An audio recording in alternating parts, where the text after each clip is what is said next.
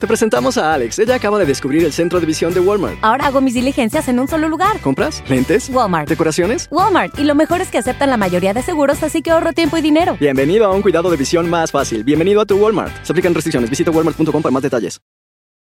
This is a big year. The Ohio Lottery's golden anniversary. 50 years of excitement, of growing jackpots and crossed fingers. 50 years of funding for schools, of changed lives and brightened days. 50 years of fun. And that is worth celebrating. So watch for can't miss promotions, huge events, and new games that will make the Ohio Lottery's 50th year its biggest one yet. Learn more at funturns50.com. Once you realize it is not a threat to your plane, your job is to keep going. You don't say, Hey, I see something really cool and interesting. I don't know what it is. I'm going to turn the plane around. We're going to have a look. I'm going to try to figure this out. No, I see. If I were Right, pilot, I- I'd say everybody on the right side of the plane, take a picture of this. That's what I would say. Okay.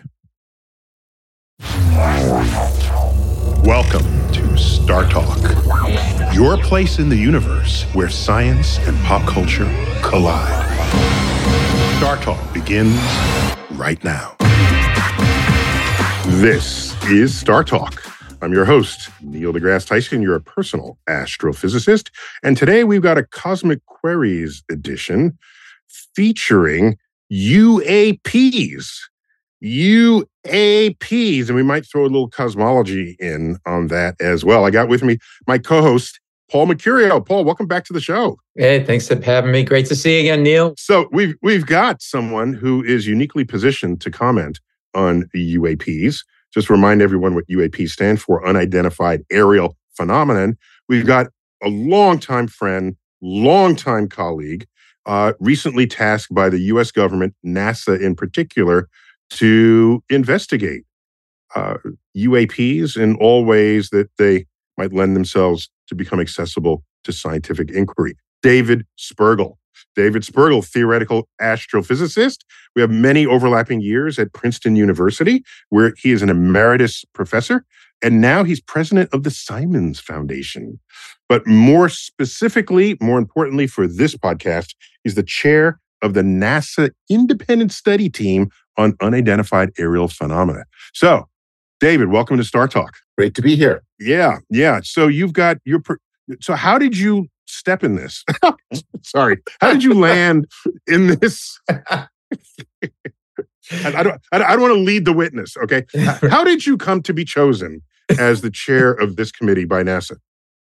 So I've done a lot with NASA over the years. I've been involved with a number of NASA missions, uh, and I feel NASA uh, has done a lot of great science and really enabled my career. So when I got a call from the head of science at NASA, then head of science at NASA, Tom Zurbuchen, asking me to chair this committee, my first response was, "What committee? Why am I doing this?" okay. And then he said, you know, he really wanted someone who had a broad scientific vision, who wasn't didn't really have an agenda here, um, and also as um, someone who now leads a science foundation, I'm not someone who gets funded by NASA. Mhm. So they wanted someone who really had an independent perspective, uh, independent both of NASA itself and um, no real kind of agenda here, right? I mean, this is an area with a lot of strong feelings. And, and I So- can vouch for your uh, independence, your rationality, your sensibility, your uh, politic, uh, in the sense that when people are disagreeing, you will find ways to bring people together. Uh, and that is rare among people in general. And uh, in the sciences, I, we might have a few more in the sciences than in than you find on social media. but uh, uh, it, whatever that pyramid is, I you for me, you're at the top of that pyramid. So I concur with all of the uh, effort that people put in to get you to lead this. But let me ask, what is the difference between your committee and other committees that have testified in front of Congress, or other efforts that Congress has Right. uh, engaged to try to get to the bottom of the UAPs? So our mission, in some ways, is uh, narrower, right? Our mission is tell NASA what they can do that can contribute to understanding. Right. So our job is not to say resolve every UAP event. Right. NASA has tasked resolve. Would when you say resolve, you mean here's a here's a, a, a light in the sky. We don't understand it. Figure it out. That's not your task. Or we mm-hmm. have like this, we have this massive alien being in a warehouse in Arizona. Please go in like Jeff Goldblum and make it go away. that kind of thing. Right, right. Well, uh, our job is to say, okay, what is NASA's role if there is something like that? Right. So, you know, I think of this in terms of, okay, let's say there was some thing we didn't understand right? There's some rock you don't understand. Well, you know, NASA's done this before. We brought back rocks from the moon. What do you do? You make it available to everyone, right? Like you make it, you want to have things open to the whole scientific community. Um, you know, um, I think our job was to say, how do we address questions like this as scientists? And, and just to back and, you up there, so scientists are trained to ask questions, trained to to train to not agree with each other. Actually, that, well, we're, and no, we're and, trained not. And being a friend of Neil's, man, that's a big thing with him. Is just not agreeing. well, train not not to believe, right? So I think what could turn out to be one of the big science results of the year is this claim from South Korea that they made a high temperature superconductor, right? And if that works, that moves power at room temperature, all sorts of great stuff everyone's reaction is, I don't believe it. I want to make the same thing in my lab and see if I can do it. And what's happening right now is there are literally tens, maybe hundreds of labs throughout the world trying to reproduce the results from South Korea. And all their data is public, it's all on the archive, and you go and you you test it and you see if you can verify it. And that's, as you know, how we do things as scientists. Yeah, it's, right? it's healthy skepticism, especially yep. if a claim is extraordinary that's put on the table. Yeah, absolutely.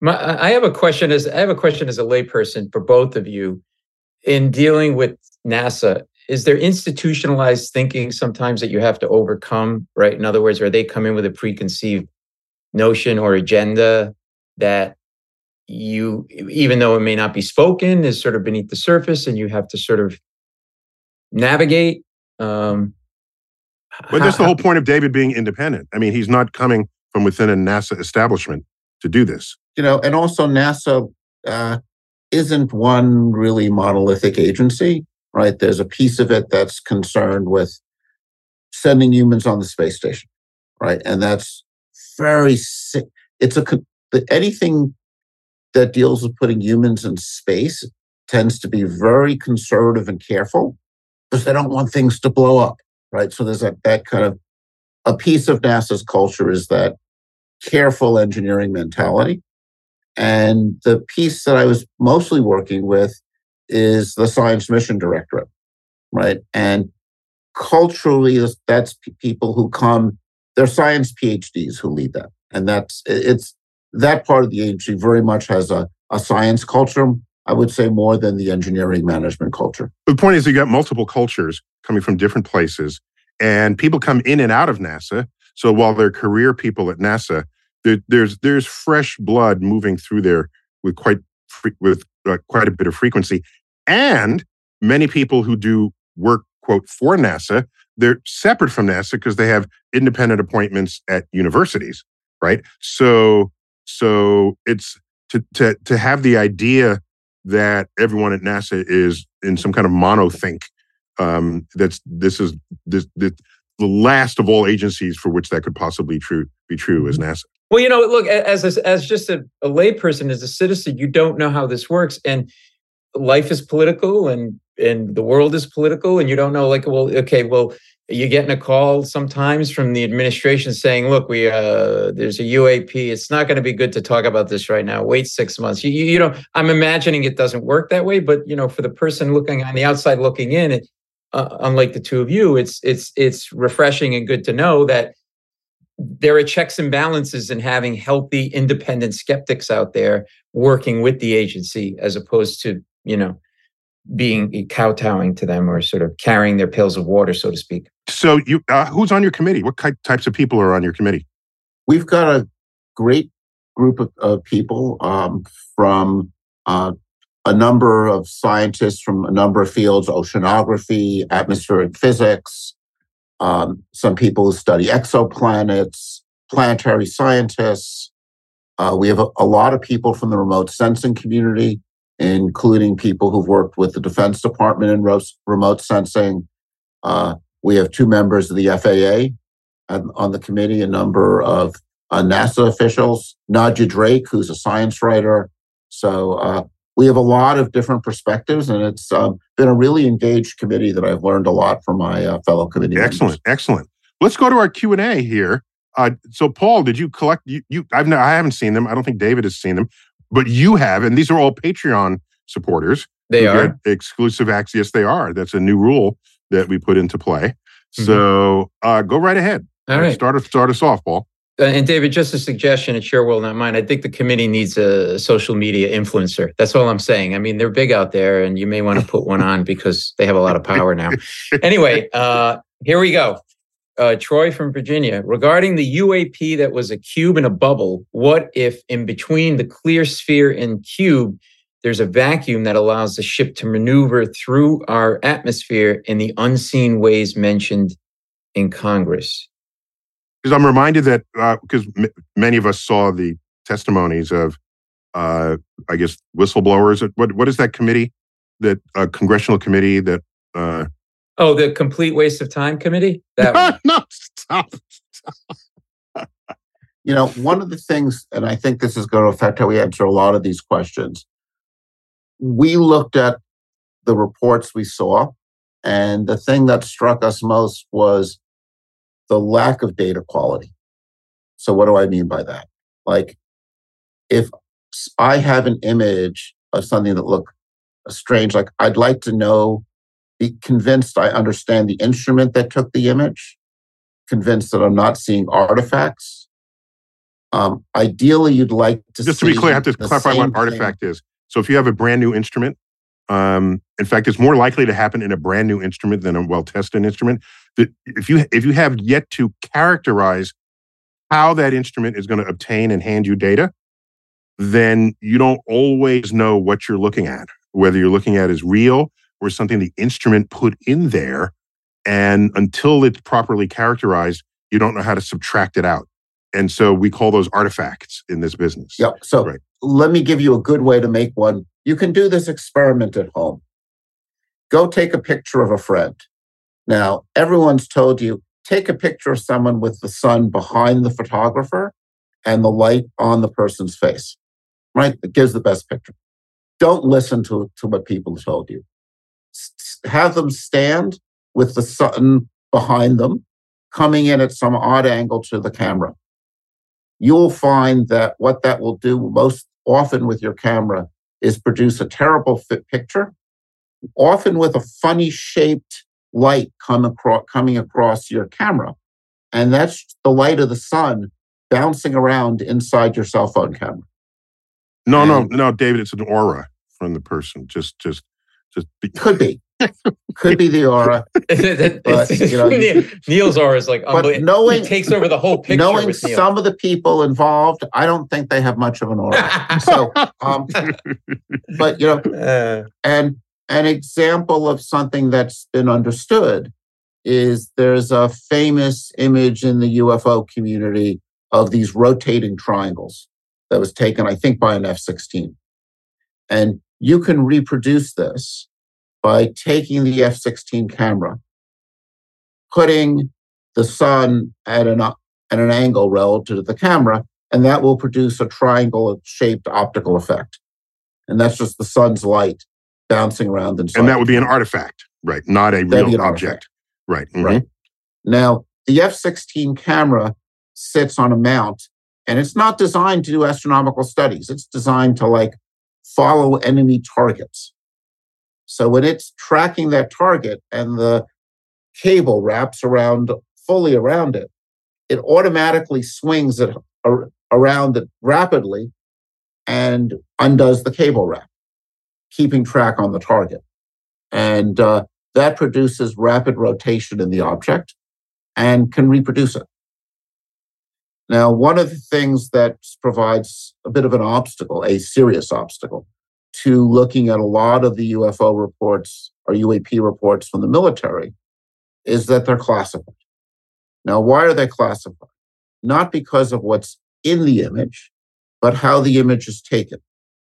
If you take data with the camera on an F 16, that image is automatically classified. Any um, image taken with military cameras, and particularly anything taken from space with our spy satellites, are those images are classified because if you see the image, you can study it and learn about our military capabilities.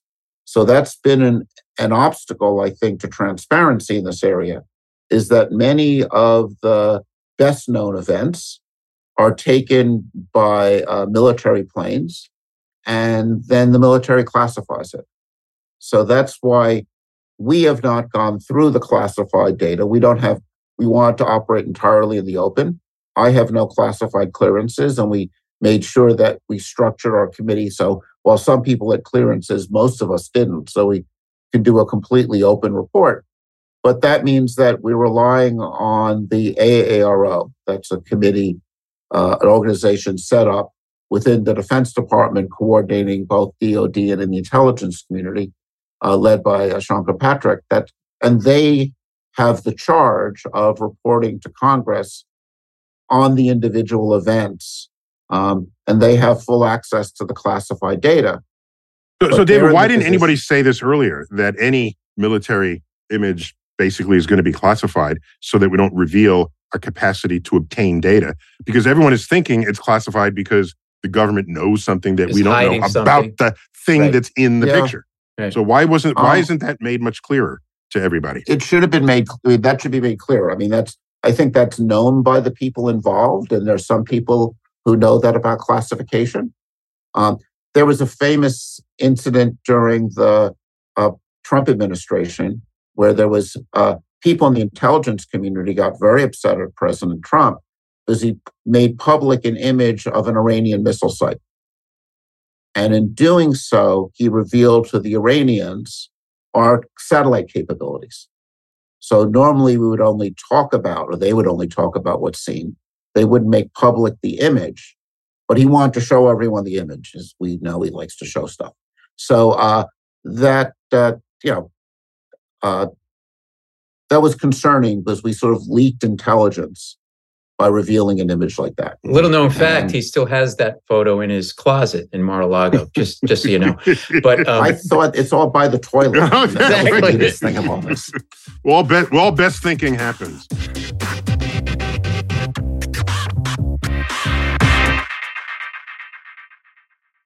NetCredit is here to say yes because you're more than a credit score. Apply in minutes and get a decision as soon as the same day. Loans offered by NetCredit or lending partner banks and serviced by NetCredit. Application subject to review and approval. Learn more at netcredit.com/partners. NetCredit. Credit to the people.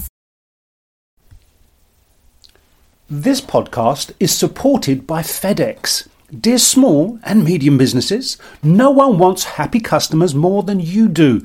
So you need a business partner just like you, like FedEx, who understands your passion for serving your customers because they have the same commitment towards you. That's why FedEx offers you picture proof of delivery, packageless and paperless returns, as well as weekend home delivery to 98% of the US on Saturday and 50% on Sunday. See the FedEx service guide for delivery information. What's more, FedEx Ground is faster to more locations than UPS Ground. Trust FedEx for timely deliveries. See what FedEx can do for your business. Absolutely, positively FedEx. Whether you're a family vacation traveler, business tripper, or long weekend adventurer, Choice Hotels has a stay for any you. And that's good because there are a lot of me's. Choice Hotels has over 7,400 locations and 22 brands, including Comfort Hotels, Radisson Hotels, and Cambria Hotels. Get the best value for your money when you book with Choice Hotels. Cambria Hotels feature locally inspired hotel bars with specialty cocktails and downtown locations in the center of it all. Hey, that's me. Radisson Hotels have flexible workspaces to get the most of your business travel and on site restaurants. That's me too. And at Comfort Hotels, you'll enjoy free hot breakfast with fresh waffles, great pools for the entire family, and spacious rooms. Hey, that's me too.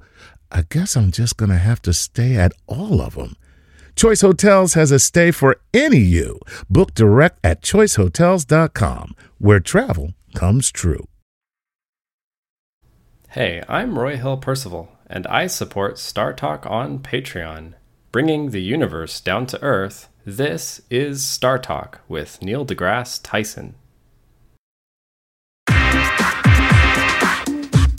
So, Paul, give me another question. This is Malcolm Marfan. Uh, there are a number of reasons why people might be afraid to report UAP sightings. Some people Just a are afraid- second. Do they say where they're from? Uh, this uh, Malcolm from uh, Trinbago or Trinbago. I don't know if I'm mispronouncing Why, that. why didn't you say that? I want to hear where these people are from. Oh, okay, all right. okay. definitely. Um, Mhm. There are a number of reasons why people might be able uh, afraid to report UAP sightings.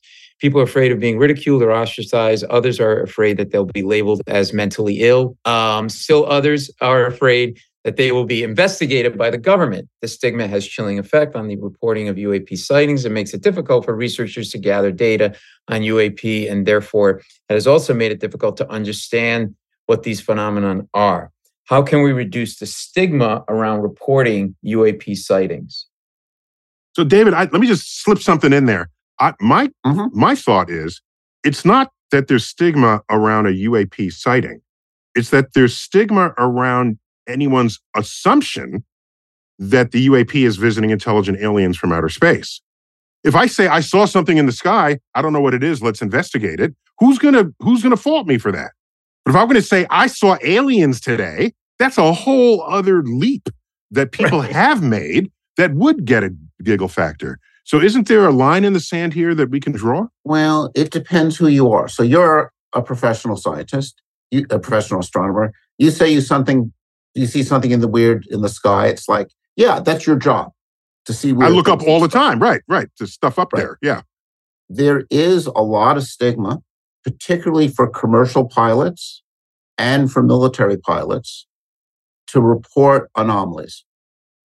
So you know, um, this is something we've heard from a lot of pilots. It's something that was talked about in the congressional hearings. And it's very clear that there are, if you see something odd as a pilot, um, there's a sense that, oh, yeah, you're, you're sort, you know, let's not imagine that that oddity is an alien spacecraft. Oddities are just not reported. There's a culture that keep that wasn't collecting that. The military has made an effort to change that culture. That's why the number of UAP reports in the last two years is so much higher than the past.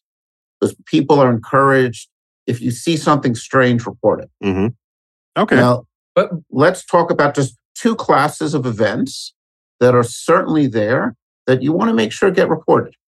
We all heard about this Chinese balloon that flew over the United States. and by the way, I it think- was in full high resolution. You know, so it wasn't some fuzzy object. You know, it was like fully identifiable. Well, well it, right, but I one it, that was very clearly uh, a Chinese balloon.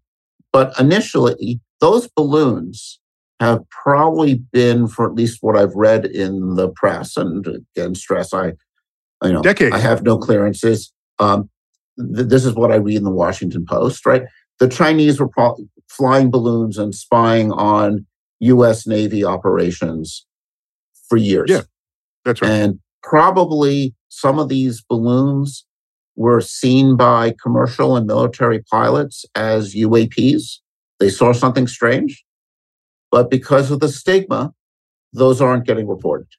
So, one of the things we want to do is reduce that stigma. just to get those reports. But can't you push back on the stigma by the people that are applying a stigma to it? They're the ones that should have a stigma. That's narrow thinking. It's based in insecurity that we are. It's also sort of a little self-aggrandizing that we could be the only things in in the entire universe, only living beings. So, so why why hasn't there been able to be a shift for years? It's been like this, right? Oh, you said you saw an alien. You're crazy. No, no. I think to say you've seen an alien, to know that it's an alien, is taking a big step. This that's the point to I was say, making. yeah, to say, hey, I see something I don't But understand. even Boom, when people, we're all but, but, but when even people say that, they get the stigma. Sorry, you saw a UFO. I, no, I as don't well? give him statement. I said, tell me about it. What does it look like? You, get- get- you, you got video, you got images. Right. Yeah. So that's so that's what I one of the things we are aiming to do in this report is you see something weird, report it and give us good data. Right? Now most of the time that weird thing is going to be an airplane, a balloon, a drone. It's weird to you, but given more data, we'll figure it out. Sometimes going to be something interesting. Interesting could just, you know, knowing about for the US military to know about a Chinese spy drone or balloon, that's pretty interesting. They'd like that data. And then there's phenomenon, and my favorite on this list is lightning sprites. Have you, you know, these lightning sprites are amazing. They're upward going lightning. I encourage any of your uh, listeners to just go on the web and look at pictures of lightning sprites if you haven't seen them. And these were reported by pilots for years. They saw these weird lightning flashes going up. They were these amazing patterns, and no one believed them. And some of them look really bizarre. Right. They're, they're- they're not normal lightning bolts, right? It's like a it's like a sheet bolts. of electricity, sort of. I don't know how else to describe they- it. They're really, and it was only with the development of high speed cameras and dedicated uh, instruments to go after it that people believed that they're there and started to understand them. And David, this is And only in the last few years, right? Where we had authentic high speed uh, imagery of them. Right. and they really represent something where I think the kind of the whole UFO stigma thing affected the discovery of lightning sprites Mhm. because people. uh, I saw this really weird flashing lights. It's like, oh, you're seeing aliens. Suns, you know, they're really interesting, um, but you know they're a different phenomenon, right? So set aside those other, you know, the most you know, exciting interpretations. Just removing the stigma, collecting data in a systematic way. You see something that's surprising to you, collect data. I mean, I think that like that's a message we want for kind of for everybody. And data for And most people is very good imagery. If you're a scientist, Yep. you bring out some other tools and instruments for that, and of course. and um, I may be jumping ahead, but like one of the things I think we're going to be encouraging NASA to do is actually develop apps for people's cell phones. So you see something, have a standard app that takes an image, records the metadata, records you know, Metadata is phone can location, time, that sort of location. Mhm. time, how the image was taken, what the focus of your camera is. Um, you could incorporate with that data because your phone records amazing things. Your phone measures magnetic field, it measures the local gravitational field. That's how it knows its orientation. Your phone's, of course, recording sound. Um, and you can imagine um, combining all that data, encrypting it so people can't um, easily, at least, uh, edit the images and Photoshop in something interesting. You would know that from the the metadata. And then if you've got the time and location and you see something interesting and someone else 10 miles away sees something interesting from a different perspective, that's the same event, and you've got four or five observations, we can combine them, get distance, velocity, acceleration. Um, usually it's going to turn out to be something conventional. And, but then you and, and you're not it. you're not beholden to the limitations and vagaries of the five senses, our biological senses, which are highly susceptible to error. Listen, So- and you're both brilliant, but I have to just jump in here. I look at look at how many apps I have. I can't handle another app. Okay, David, you got to do. Oh, I can't do them. your job Uh, for you. There's a I got an Amazon. there's a whole app. bunch of I- apps there. You could you got a lot of apps you're not losing using. Starbucks. I'm using my bunch of those Starbucks, my Yeah, Drizzly. yeah, I app. agree with David. Delete half your apps. Your, your iPhone is already removing half your apps that you haven't touched in months. That's- So that's the one with the little cloud next to it, right? yes, exactly. So what do we do his job for him? You are the data taking device that's out there. All right, here we go. Here we go. All right. Ready? Another one. Yes. Thomas Cochran from Kansas City. If these UAPs Is are Casey common- Mo or Kansas City, Kansas? it just says Kansas City. Okay. mhm. Yeah. Uh, if these UAPs are as common as the latest hearings imply, why aren't more common folk seeing them and posting what they see? Everyone has a camera in their pocket nowadays. Why hasn't there been a more scientific method to studying these UAPs? Yeah, David, what do you what do you think of that? Yes. I agree. I mean, um, yeah, no, you'd like to see uh, high quality images with multiple angles. Uh, once you've got those events, you know, the FAA has radar data that it has recorded for and it keeps. So let's say you see something strange, we could go to radar, can try to turn it around and say, what would you like? This is how we thought about this you know, you have these events where you've got a fuzzy picture that's ambiguous. And we're asked to like, what do you conclude from this? And what you conclude from this is, I can't tell. I need better data. Right. And, you know, I think of this as, and there's been a lot of science, astronomical phenomenon like this, where you see something, people see something they don't understand. It's strange. And the first thing you do is collect better data in a systematic way. And most of the time, it turns out to be something conventional that you understand. And every now and then, it turns out to be something surprising and interesting. But if it's surprising and interesting, you're going to want multi wavelength data. You're going to want to have optical data from many angles, cameras from many angles, radar, you know, radar data, and so on, and piece together a full picture. And just to be clear, in our field, Paul, we uh, we're not satisfied with just one wavelength band when we're studying an object in the sky. If I find something really interesting with my telescope, and it's really, really interesting, people will pull all stops and pull out all the big guns, all the varieties of telescopes we have, because rarely is an object only talking to you in one band of light. So, my, one of my favorite examples is of unidentified things in the sky that took a long time to figure out are what we call gamma ray bursts. These were bursts of gamma radiation seen first by spy satellites that were designed to look for nuclear tests. And because they were seen by them, they were actually classified for two, three years until they convinced themselves that they weren't coming from Earth, but from space. So then they let the astronomers know about them. And it took astronomers a long time to figure out. They first thought they were in the galaxy. And uh, in fact, Neil and my late colleague, Bohdan Paczynski, someone who I think we uh, both worked with and admired and died tragically young of cancer, um, came up with this idea with others that they this could be something like an extragalactic event. People figured out eventually that these might be the merger of two neutron stars and proposed that, in fact, all of the gold in the universe comes from these mergers. And only in the last couple years did we see one of these mergers happen where we saw gravitational waves from it, we saw X rays from it, gamma rays, optical radiation, radio signal. Putting all those pieces together, we got the story of this merger of this incredibly powerful explosion, in some ways the most powerful in the universe.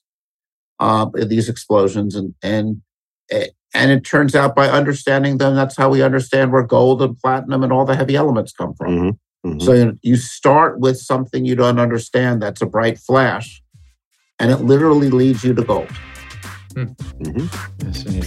And that's that's how we work.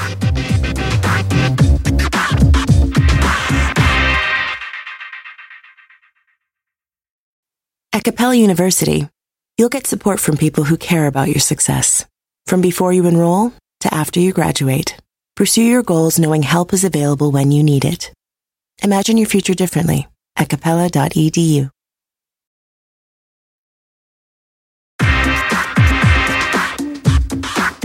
Paul, you got another question? I do. Um, Joseph Fogus, uh, I do not have where he's from.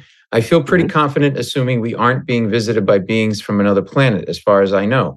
Earth has nothing special to offer that can't be found in abundance elsewhere. Elsewhere. Well, how about the Kardashians, buddy? Anyway, uh, come on, just having a, that and stuffed crust pizza. Come on, guy. Really. Yeah. mhm. Uh, but given the declassified, albeit fuzzy footage in the admittance uh, of them not really knowing what it was they were looking at, what are the current leading hypotheses in the scientific, not military community? Also, have you guys informed the military that HD cameras now exist? So, um, fuzzy, it is, you know, you look at fuzzy pictures and say, wait, why, how come we have incredible cell phone pictures of everything else? Why don't we have high quality pictures? And that's one of the things that I um, think has encouraged us to encourage NASA to develop uh, better ways of. It's because you have your 60 year old uncle who can't take a picture at a wedding properly taking the picture. Like, is my what what button do I push? Maybe that's part of the problem. as a 62 year old. Oh, jeez. All right. Um, I got it. I'm sorry. He was uh, 70. I said 70. There you go. Thank you. You did say 70. I thought I heard you say 70. Uh, yeah. yeah. Um, yeah, I mean, some of this is uh, with the military data. I think a very interesting difference, I would say, in culture between a military pilot, a commercial pilot, and a scientist. You're a commercial pilot flying from, you know, Denver to Chicago, and you see something really odd and interesting on your right hand side. Once you realize it is not a threat to your plane, your job is to keep going. You don't say, Hey, I see something really cool and interesting. I don't know what it is. I'm going to turn the plane around. We're going to have a look. I'm going to try to figure this out. No, I see. If I were a Right, pilot, I'd say, everybody on the right side of the plane, take a picture of this. That's what I would say. Okay. Okay. But like, you know, your job as a pilot is to get everyone safely to Chicago, right? And you're a military pilot. Your job is to carry out your mission. As a scientist, my job is I see something weird. My job, like that's the exciting thing. My job's to figure it out, and I go to investigate it. And we go get more data. We come back to We it. We live But for weird what- stuff. That's right. But, you know, when a lot of these things are being seen by, say, commercial military pilots, the cameras they have are not designed for this, right? We talked about, you know, your camera on a military plane is designed to pick, have very wide field of view. It's designed to pick up enemy threats.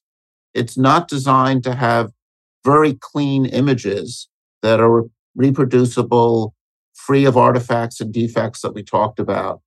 Um, so you're kind of prone to these sorts of problems. So these military jets should have science mode, right? You flick a button and then it goes into curiosity mode. Well, I was just thinking, why not? In all seriousness, why not equip these planes with with better cameras to gather this data? Have the, the cameras they currently have, or put a second camera on. I mean, I would think the technology's Did there. they give and them an iPhone 6? That would be better. it was a, it's it's Well, really it's you know, really small. It's mil- only got two military gigs. It's only got two gigs of po- Two gigs, of- but iPhone 6 could take better images than anything they've been showing us. All right. I'm thinking. Well, this this is something where I think um, it's. I see this actually as an opportunity for citizen science. I think this is something where we shouldn't be asking the military. You know, hey, you know how military spending works? You add an iPhone six to an F sixteen, that's going to be like twenty million dollars Committee- on the contract committee for- hearings for every iPhone six. right? You know, And then the um, cover for the iPhone 6, that's another $20 million right That's there. right. right. Um, but uh, And a special cable to recharge. your- right. right. You're going to have the dongle, this dongle right here. This is $40 million right here for each place. Yeah, it's crazy. no, but I, I think this is a good citizen science opportunity. Yeah. I think I love the idea of an app that is streamlined, user friendly, even 70 year old uncles can use. And uh, I, it'd be great to see uh, that become something real because we would all have it and it would be one of the more frequently used apps. or just have, have it right in the in the in the wings of your uh, maybe not on the first screen, but on, definitely on the second screen of your uh, over Yeah. No, stuffed. I, I- and I think it just sends out a message that you see something strange, get the data. yeah. and then we'll figure, you know, and then we work together to figure it out because that's what we do. So, so just in terms of strange things, something that people should keep in mind because a lot of the reports that you get when you look at them are of flashing lights. Why do we put flashing lights on things? So they're seen. You put flashing lights on bridges, you put flashing lights on planes, you put flashing lights on drones, Uh, lighthouses. Yeah. hmm lighthouses. If you don't want to be seen, you don't put a flashing light on. When the Ukrainians attack Moscow with the drone, it doesn't come with flashing lights. When the Russians attack Odessa, no flashing lights. And when we fly our military planes in effectively kind of war mode, when they're, you know, they may put lights on if they're doing something in commercial airspace. You don't do that. So let's imagine, and I, you know, that, that we are being, we, someone comes to visit Earth from outside. Uh, there's two possibilities. They want to be seen or they don't want to be seen. They want to be seen.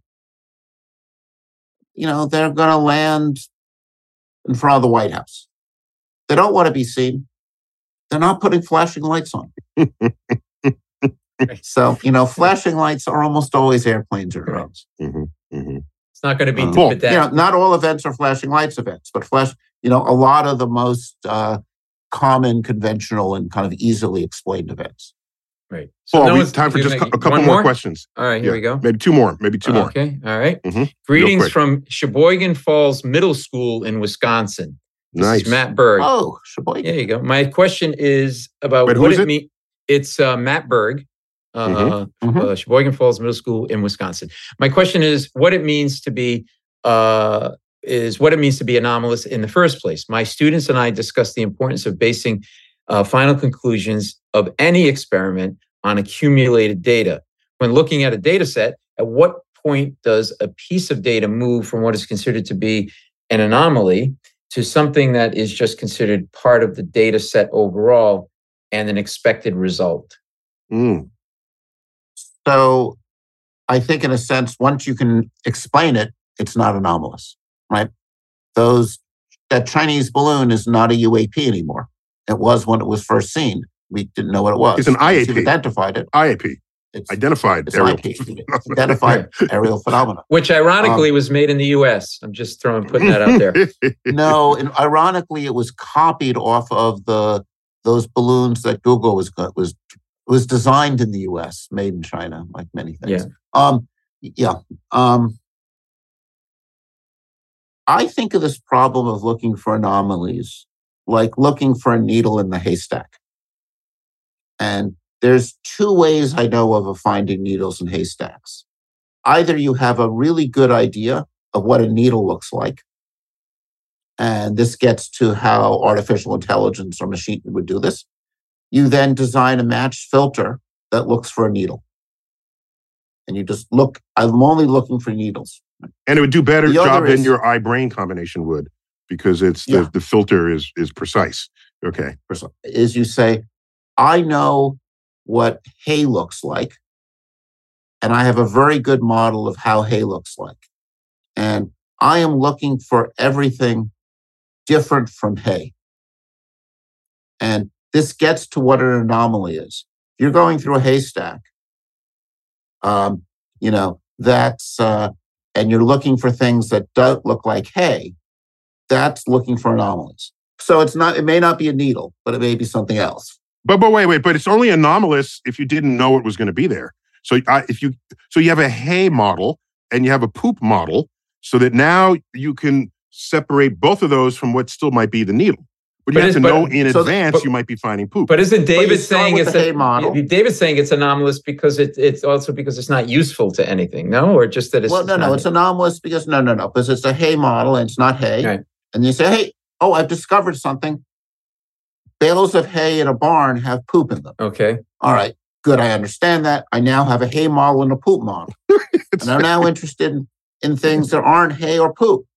Found a horseshoe, right? You know, you sort of you identify what's there and you find anomalies and you understand them. And that's how we proceed. and then they're not Right, anomalies. so- right. and then there are anomalies. So, you know, um, you go through this list of here's weird things, and then there are anomalies. And I think if we look at the events that have been reported, there are a bunch that you look at and you say, hey, those are anomalies. We don't understand them. And you want to understand them better, get better data. And then we're going to need is we, you know, we want to have data on lots of wavelengths. We want to have lots of observations. Um, you know, and you, I look at the reports that we've heard about, and you say those those are interesting enough that they merit investigation. Maybe we should be looking at anomalies more closely, but not interesting enough, not complete enough that we know what's there.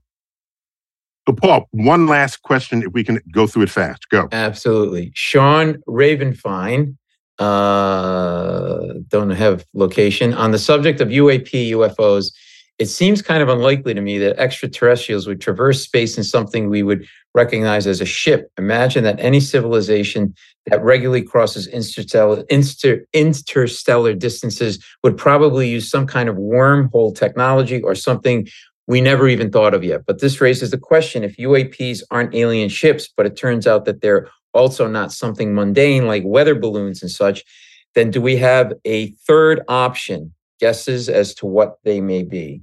So uh, let me agree in the sense that if I if I think about life on other planets, um, we know that the stars around us are typically 100 million years or a billion years older than us or younger than us. So any civilization or any life form is 100 million years, a billion years behind us in evolution, in a sense, or ahead of us. And behind us, they're bacteria, they're not traveling. Ahead of us, I think of the, the time scale for us for technological evolution is such that if you take someone from 1923 and bring them forward, they'll kind of understand the world today. Cars are better, planes, so on. Take someone from 1023 to today, it's magic.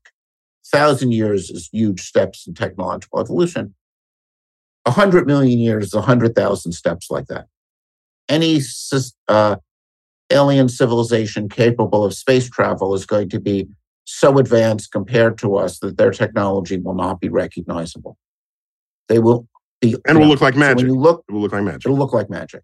So if you're looking at some technology that turns out to be like, hey, they're better than I thought drones are.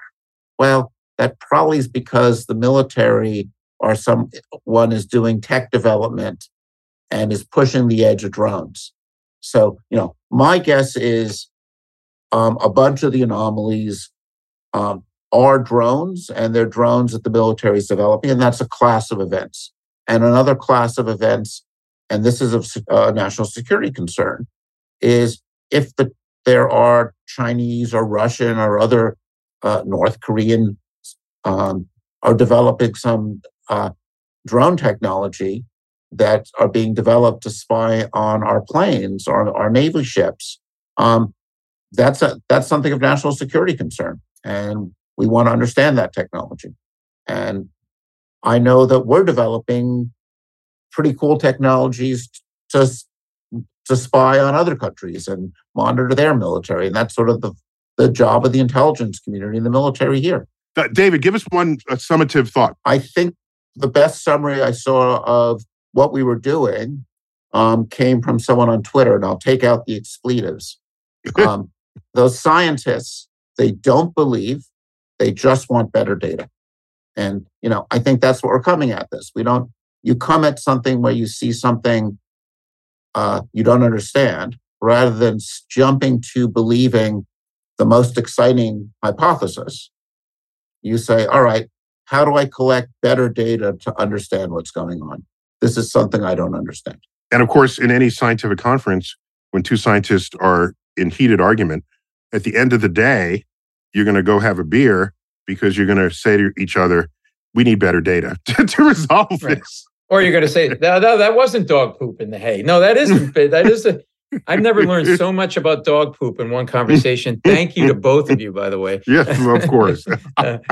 Well, you know, look, you got to get training somewhere. exactly. I got to get ready for the new career.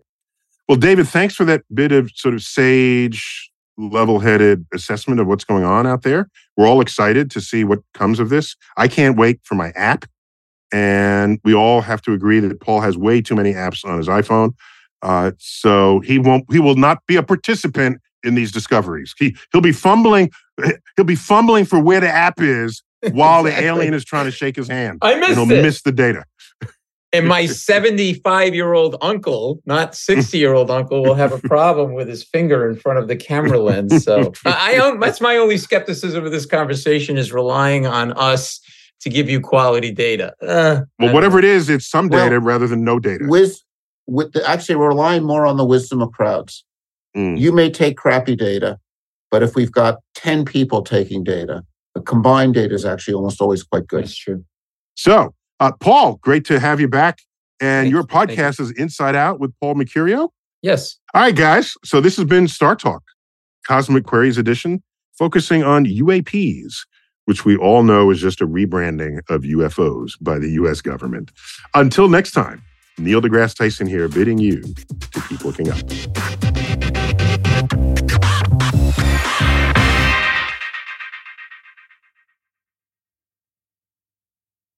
Save big money on everything for your spring projects at Menards. We have all of your garden and landscaping essentials. Master Garden Premium Garden Soil contains a slow release fertilizer that feeds gardens for up to nine months. It produces better results and is ready to use for all your gardening needs. Save big on Menards' great selection of garden and landscaping products. Compare brands in store or online at menards.com. Save big money at Menards.